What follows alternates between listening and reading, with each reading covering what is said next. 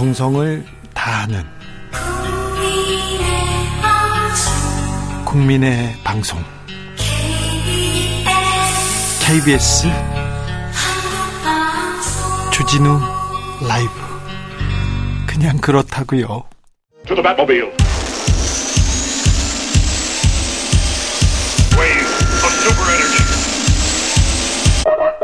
주 기자의 1분 덥습니다. 뜨겁습니다. 지난 3일은 지구 역사상 가장 뜨거웠던 날로 기록됐다고 합니다. 전 세계 평균 온도가 17.01도. 아, 종전 기록은요, 2016년도 16.92도였으니까요. 오, 많이 올라갔네요. 지난 6월도 역사상 가장 더운 6월로 기록됐다고 합니다. 역사상, 사상 최고 이런 얘기 계속 나오네요. 북극 시베리아, 북극인데 기온이 38도에 육박했고요. 남극인데 8도가 넘는다고 합니다. 각종 고온 기록은 다 갈아치우고 있습니다. 어떤 과학자가 이렇게 말했습니다. 인류와 생태계에 내려진 사형 선고. 그런데요, 정치 뉴스 보면 더 덥습니다. 그래서 오늘은 미국 플로리다로 떠나보겠습니다. 지난 30일 미국 템파 국제공항에서 토마스가 60년 전 고등학교 친구이자 자신의 첫사랑 낸시를 기다렸습니다. 낸시를 만난 토마스는 대합실에서 장미꽃을 건네고요. 입을 맞췄습니다. 아, 참. 할아버지 박력 있으시네. 그리고 낸시 할머니를 의자에 앉히더니 그 앞에 무릎을 꿇고 편지를 읽기 시작합니다. 잘 들어보세요. 사랑하는 낸시, 우리가 처음 본 지는 60년, 우리가 처음 사귄 지는 56년, 당신을 마지막으로 본 지는 10년, 그리고 우리가 다시 만나 사랑에 빠진 지는 20일이 됐습니다. 당신이 치어리더였던 그때 첫눈에 반했습니다. 심장이 뛰고 저절로 입가에 미소가 지어졌습니다. 당신은 내 연인이자 친구입니다. 그 어떤 것보다도 당신을 사랑합니다. 당신과 여생을 함께 보내면서 매 순간을 공유하고 싶습니다. 매일 새로운 모험을 하고 집에 함께 가고 싶습니다. 세상에서 가장 행복한 사람으로 만들어 주겠다는 토마스의 청혼에 낸시는 감동하는 눈물을 흘리면서 고개를 끄덕였습니다. 그러자 토마스는 두 팔을 벌렸고요. 두 사람을 지켜보던 많은 사람들이 축하의 박수를 보냈습니다. 네, 아직 늦지 않았습니다. 사랑하는 사람한테 달려가십시오. 그래가지고 사랑한다고 이렇게 고백해야 될 때입니다. 주기자의 1분이었습니다. 유지야 그대 내 품에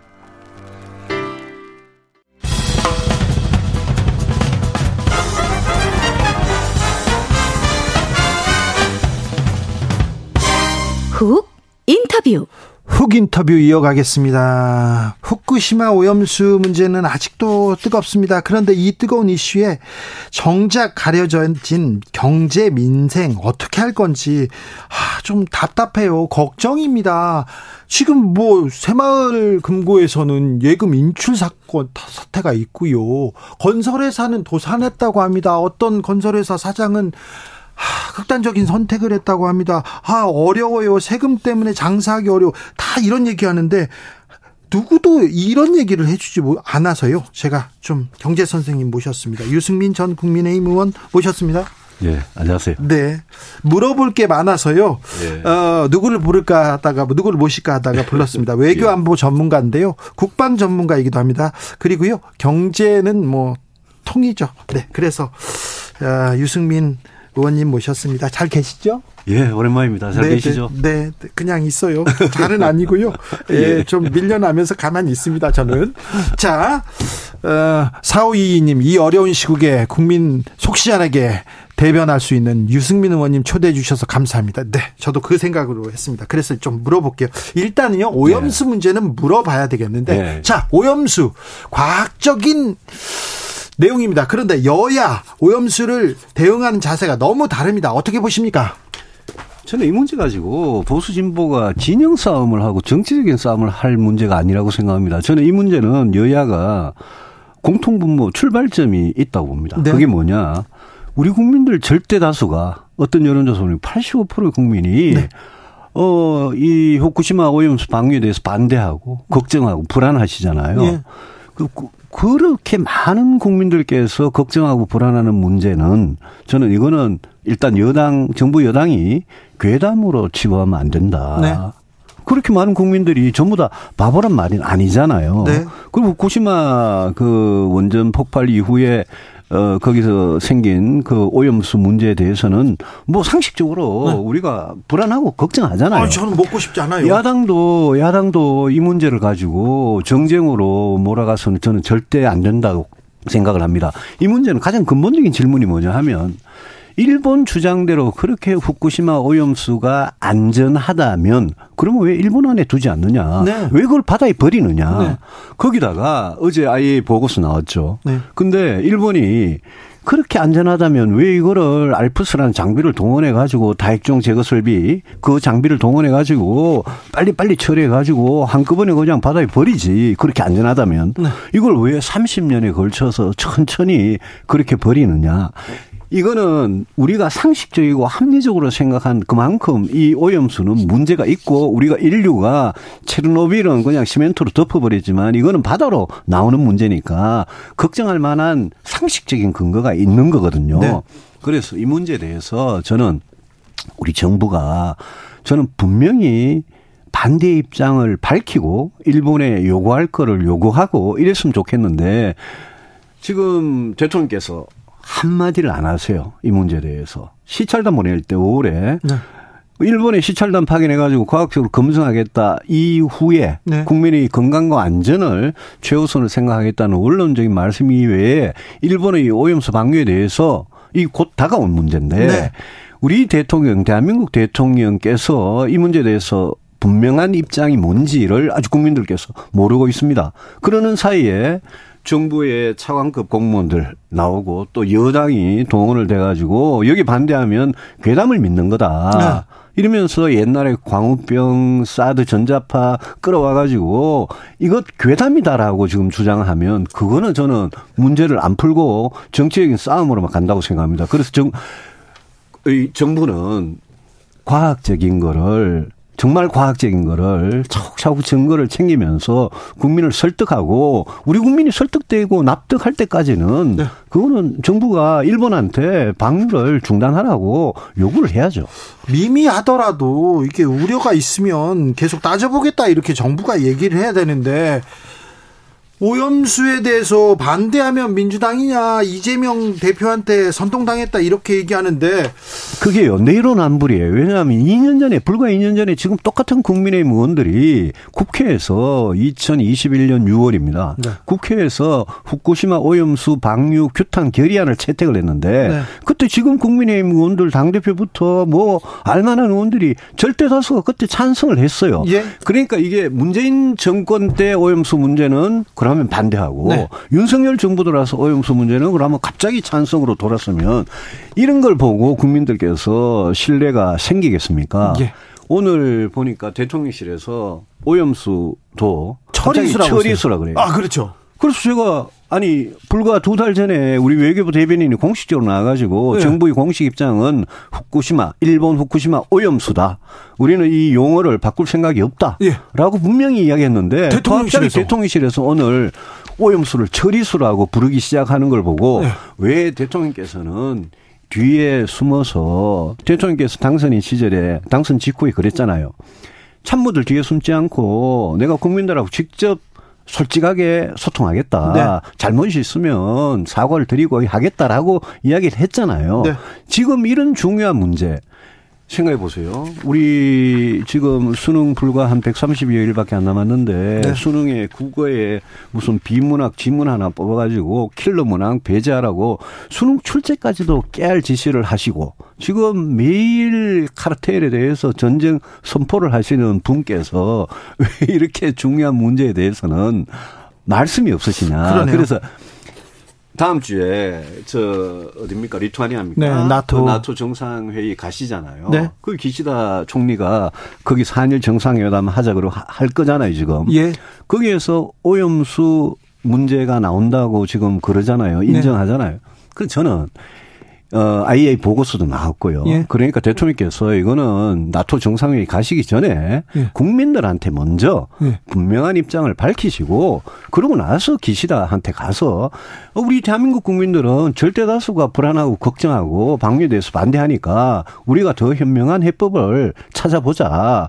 그거를 태평양 국가들하고 같이 연대를 해가지고 하셔야 될 그게 지도자의 역할이죠. 나중에 들어주더라도 우리 국민의 안전을 위해서 바다에 방류하는 거 우리는 반대한다 이렇게 얘기하면 그, 그 말씀을 하셔야죠. 국민들한테 먼저 하시고 기시다 총리한테도 하셔야죠. 한일 간에 경제고 안 보고 협력할 건 협력하더라도 네. 이런 문제는 분명히 하고 한 가지만 더 붙여 말씀을 드리면 어제 IAEA 보고서 나왔잖아요. 네. 이 IAEA 보고서라는 게 그동안 6차의 보고서가 나오고 이제 최종 보고서가 나온 건데 그걸 읽어보시면요. 네. 거기 IAEA가 희한한 말을 해놨어요. 그래요? 아, 이 보고서를 이용해서 생기는 결과에 대해서는 IAEA는 책임지지 않는다. 네. 이러고 방류를 하는 거는 그거는 일본이 결정할 문제다. IAEA는 IAEA는 그 방류라는 그 결정에 대해서 그걸 권고하지도 않고 지지하지도 않는다. 레코멘드도 안 하고 엔도스도 안 한다라고 예? 그렇게 보고서에 대해서 굉장히 무책임한 보고서죠. 네. 그래서 저는 우리가 과학 수준이 그만큼 발전을 했으면 네. 우리가 이제는 일본한테 우리가 좀 직접 검증을 하겠다. 네. 지난번 시찰단 가가지고 오염수 시료도 못 얻어왔잖아요. 채취 못했잖아요. 네. 그러니까 앞으로 오염수가 진짜 제대로 걸러지고 있는지 그 방류 바다에 버려지는 그 소위 말하는 오염수를 정화했다는 그물이 진짜 괜찮은지 네. 우리가 태평양 국가들하고 같이 연대해가지고 할 수 있는 거 아닙니까? 네. 그 IAEA 사무총장 그 말, 그 사람 내일 이제 서울에 온다는데 네. 뭐 사실 뭐 IA 본부에서 그냥 보고서를 발표해도 될 일을 왜 오겠습니까? 그것도 중국, 러시아, 대만, 홍콩, 싱가포르, 베트남, 필리핀 이런 나라들은 안 가고 우리나라하고 뉴질랜드하고 뉴질랜드 이거 송영인 국제도 거기만 간다고 제가 기사를 봤는데 만약 그렇다면 좀 이상하잖아요. 좀 이상하네요. 이상하잖아요. 많이 그래서, 이상하네요.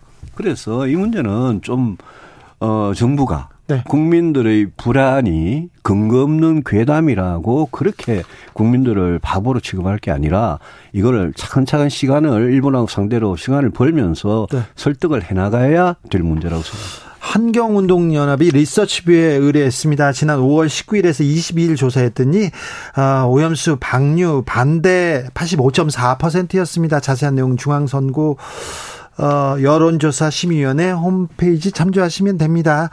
어, 자, 민주당에서는 일본산 수산물 전체 금지하는 내용 네. 이렇게 법안 내겠다 이렇게 얘기하는데 이 그 대책은 법안, 어떻게 보세요? 그, 그 법안은 국제적으로는 좀 상식적으로 말이 안 될 겁니다. 민주당도 자꾸 그런 식으로 뭐가 지난번에 민주당이 뭐 유엔에다가 뭘 하겠다는데 IAEA가 유엔 기구니까 유엔에다 하는 거예요. 그게 외교적인 좀 무지거든요. 그 민주당도 자꾸 장애 투쟁하고 뭐 이럴 게 아니라 상식과 합리에 기반해서 했으면 좋겠고 네. 우리가 지난번 WTO에 제소해가지고 1심에서 우리가 지고 2심에서 이겼거든요. 네. 그때 핵심적인 논리가 뭐냐 하면 오염수 방류하는 그 인근 해역이 굉장히 위험하기 때문에 거기에서 발생한 수산물을 우리가 수입할 수 없다라는 네. 거였잖아요. 예. 근데 우리가 막 우리 정부가 이번에 만약 기시다 총리 만나가지고 방류에 찬성을 해버리면 어, 우리 논리를 깨는 건데. 그러면 우리가 후쿠시마 수산물 수입을 더 이상 금지할 명분이 없어집니다. 아 그래요? 그럼 명분이 없어지는 어, 그렇잖아요 상식적으로. 그러네요. 방위에는 찬성한 사람이 수산물 수입에는 왜 어떻게 금지를 합니까? 그런데 정부는 지금 수산물 수입은 네. 국민이 안심할 때까지는 무기한 금지다 네. 이렇게 말하지만 그 무기한 금지라는 게 국제적으로 명분과 근거가 없으면 네. 통하지 않거든요. 예. 보나마나 일본에서 이미 관방장관이 후쿠시마 한국이 후쿠시마 수산물 수입하라고 그러잖아요. 네. 금지를 풀으라 그러잖아요. 네. 만약 우리가 말을 안 들으면 WTO 또 가겠죠. 또, 또 가면 지네요. 이번에는 저는 이길 가능성이 있어요. 별로 높지 않다고 봅니다. 알겠습니다. 오염수 문제는 이 정도 묻고요. 자, 아, 유승민 의원한테 경제 얘기도 좀 물어볼게요. 지금 다 경제가 문제인데 민생이 문제인데 경제에 대해서 얘기하는 사람이 없고요. 설명해 주는 사람도 없습니다. 지금 하반기 경제 정책 방향이 섰다고 하는데 네. 잘 섰습니까? 지금 아, 어려운 것 같은데 어, 려움은 언제쯤 끝나는 건지도 좀 물어보고 싶고요. 그저께 네. 그저께 이제 하반기 경제 정책 방향이라는 걸 발표를 해서 저도 굉장히 관심 있게 지켜봤어요. 그런데 네. 정부 스스로 많은 국제 기구들이 우리나라 하반기 성장률을 네. 예상치를 전망치를 낮추고 있잖아요. 계속 떨어져요. 우리 정부도 이제 낮췄어요. 네. 1.6에서 1.4로 낮추고 네. 내년에는 좋아진다 그러는데 지금 뭐 몇 퍼센트, 0. 몇 퍼센트 이게 지금 중 요한 게 아니라 우리 하반기에 어떤 일들이 몰려 있냐면요. 예? 역전세난 몰려 있죠. 예? 그다음에 지금 가계부채나 자영업자 부채들은 이거는 지금 연체율의 증가나 이런 통계를 보면 알지만 이이 이, 이 빚을 예? 원금과 이자를 부채는 있고 예. 원금과 이자를 갚을 능력이 안 된 개인이나 자영업자들이 네. 대량으로 파산할 가능성이 굉장히 높아요. 네. 그게 역전세하고 맞물리면 네. 이번 가을은 굉장히 위험해지는 건데 네. 하반기 경제정책 방향을 발표하면서 저는 정부가 너무 좀 안이하고 그런 위험에 대해서 둔감한 거 아니냐 싶어요. 네. 세금은 지금 뭐 정말 역대급으로 안 거치고 있거든요. 그러니까요. 수십조 원의 세수 펑크가 난단 말입니다. 네. 그럼 세수가 안 들어오면 정부가 돈을 쓰고 싶어도 못 쓰잖아요. 네. 그런데 또 추경은 지출이든 세입이든 추경은 절대 안 한다는 거 아닙니까? 예. 그러니까 저는 기본적으로 윤석열 정부가 올 하반기와 내년의 경제에 대해서 전망은 뭐 전망대로 하더라도 굉장히 위험한 시한폭탄들이 널려 있다라고 네. 생각하고 그거를 터지기 전에 어떻게 제거를 하고 예방을 하고 만약 부실화되는 가게 자영업자 기업들 중소기업들 이렇게 있으면 그 구조조정을 어떻게 할 거냐 이 대책이 있어야 되는데 그게 없어요. 그게 없어서 그게 가장 중요한 거 아닌가요? 저는 그 그게 굉장히 중요하다 보면 그게 건설 경기나 이런 거하고 다 이 부동산하고 엮여 있는 문제인데 네. 거기에 대해서 좀 너무 안이하다. 그 다음에 우리가 지금 수출 안 되는 문제 이게 굉장히 큰데 그건 전부 다 중국하고 반도체 이 부분에서 걸리는 거거든요. 네, 특별히 중국이요. 중국에 대한 경제 외교를 앞으로 이렇게 나가겠다라는 말이 전혀 없어요. 예. 전혀 없는 게 저는 그러면서 뭐 그동안 윤 대통령께서 이리저리 투자 유치한 거를 홍보만 하던데 중국의 중국이라는 나라 이 상대방 우리 뭐 우리 국민들 많은 국민들께서 싫어하시죠. 그렇지만 현실은 우리의 1위 무역국이거든요. 그렇죠. 우리 그동안 30년 동안 중국하고 중국. 무역해서 먹고 살았어요. 중국 때문에 우리가 그래서 무역 수지 좋았잖아요. 우리 경제가 이렇게 올라온 예. 거예요. 그런데 예. 앞으로도 저는 중국 시장은 굉장히 중요하기 때문에 중국에 대한 경제 외교를 어떻게 하느냐는 우리나라 경제 정책 중에 저는 굉장히 중요한 부분이라고 봅니다. 네. 그게 없어요. 그게 없는 거는 이 정부가 중국하고 사이가 안 좋기 때문에 그런 거거든요. 예. 사이가 안 좋아도 할 건 해야 되잖아요. 네. 그, 그 점에 있어서 굉장히 좀 걱정스러워요. 아니, 미국도 일본도 괜찮다고 하는데 유럽에 있는 경, 유럽에 있는 친구들도 그 사람들, 경제가 나아지고 있대요. 우리만 그래요. 그 사람들요. 미국, 유럽 나라, 일본, 호주, 캐나다 이런 나라들요. 전부 다 겉으로는 중국을 막 때리면서 뒤로는 중국하고 거래할 거 다 합니다. 투자, 무역 다 합니다.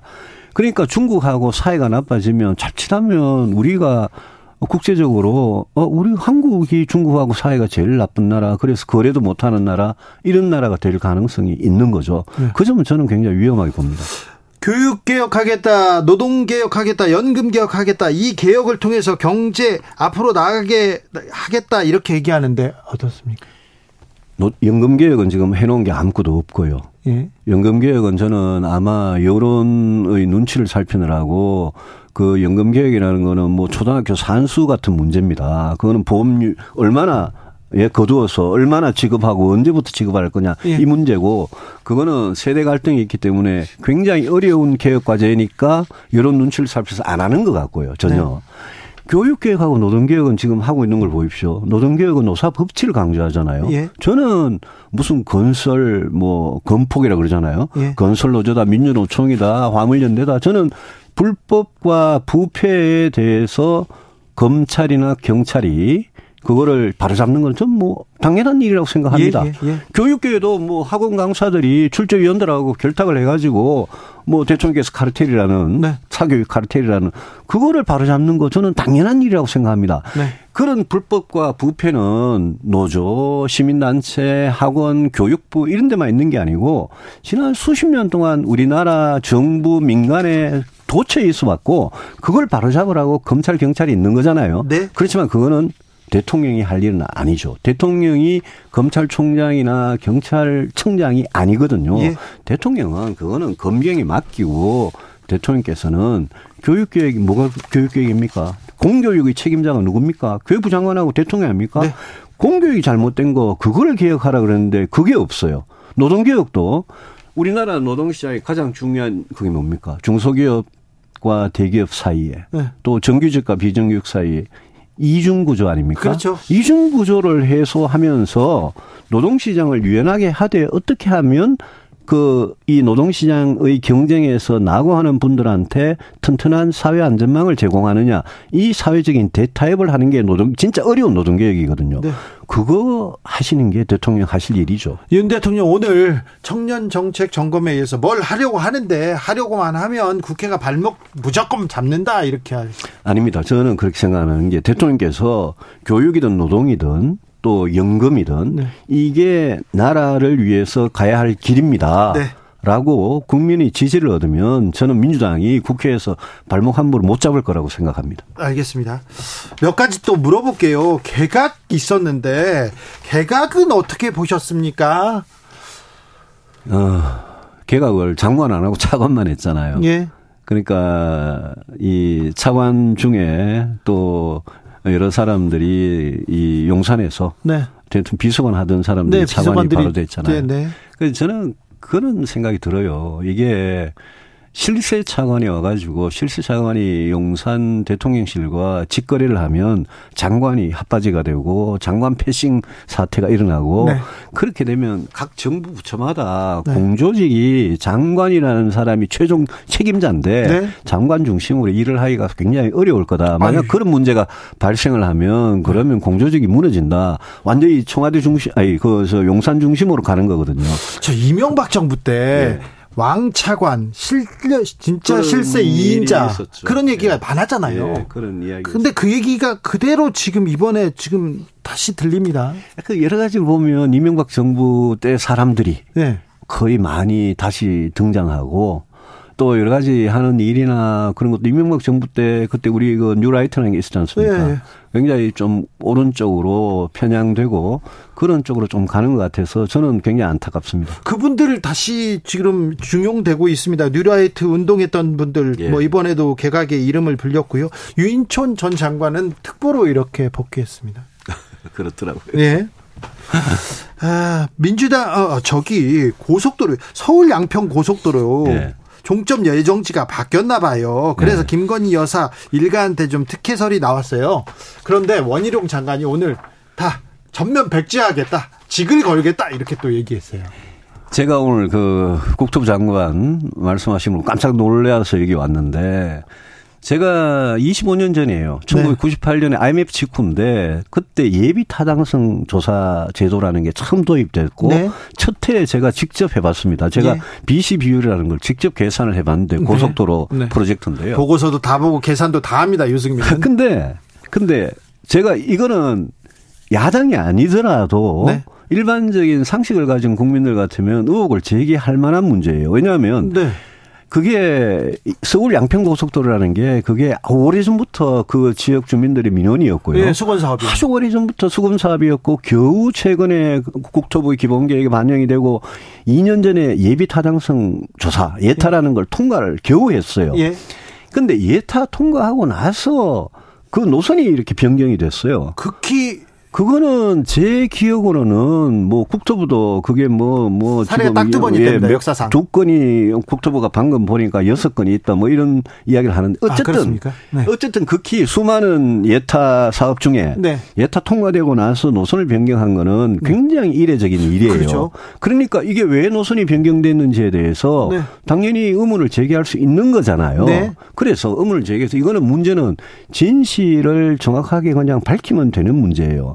변경안이 노선 변경된 노선이 타당하면 그럼 변경안으로 가면 되는 거고 예. 변경된 안이 타당하지 않으면 원한 대로 가면 되는 건데 오늘 국토부 장관은 야당이 의혹을 제기하니까 나 이거 전면 백지화, 전면 중단 네. 이 사업을 윤석열 정부는 안 하겠다라고 취소를 해버렸어요. 아니 가짜 뉴스 선동이라면서 전면 백지화하면 어떻게 해요? 근데 이게 가짜 뉴스인데 왜 그거를 백지화합니까? 이거는 많은 지역민들, 서울 시민들과 경기도민들이 이 고속도로를 이용하기 때문에 예. 실제 이용할 국민들을 볼모로 이렇게 정치적으로 나오면 저는 국토부 장관이 왜 그렇게 갑자기 화를 내고 즉흥적이고 감정적으로 대응하는지 모르겠는 게 이거는 진실을 밝히면 되는 문제고 어 진실에 따라서 해법을 제- 제시하면 되는 문제고 그 민주당에서 가짜 뉴스를 만약 만들었으면 그 가짜 뉴스 만든 사람들을 정치적으로 앞으로 책임지면 되는 문제예요. 네, 네. 근데 그거를 왜 이 정권에서는 안 한다. 그러면 앞으로 야당이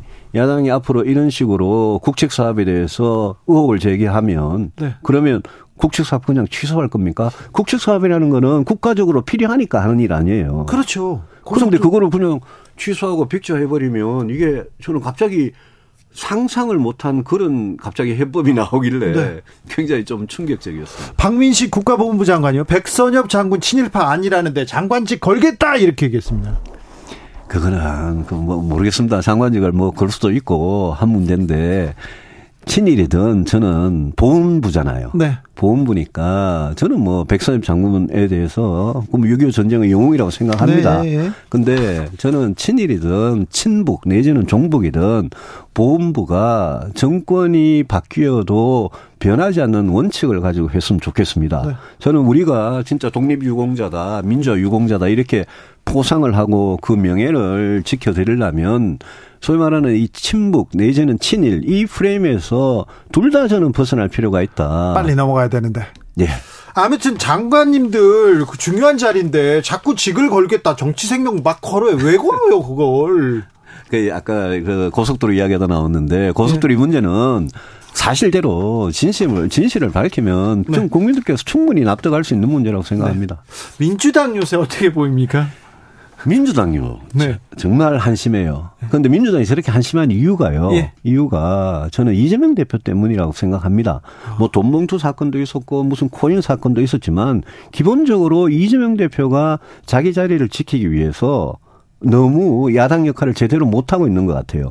야당이 국회 과반 의석을 가진 절대 의석을 가진 야당이 맨날 무슨 법안 냈다가 거부권 행사나 당하고 오염수 문제가 됐든 경제 문제, 민생 문제가 됐든 아니면 진짜 개혁 문제, 인구 문제, 중요한 문제들이 얼마나 많습니까? 네. 그런 데 대해서 야당이 우리 안은 이겁니다라고 하면서 국민들의 마음을 얻어본 적이 있습니까?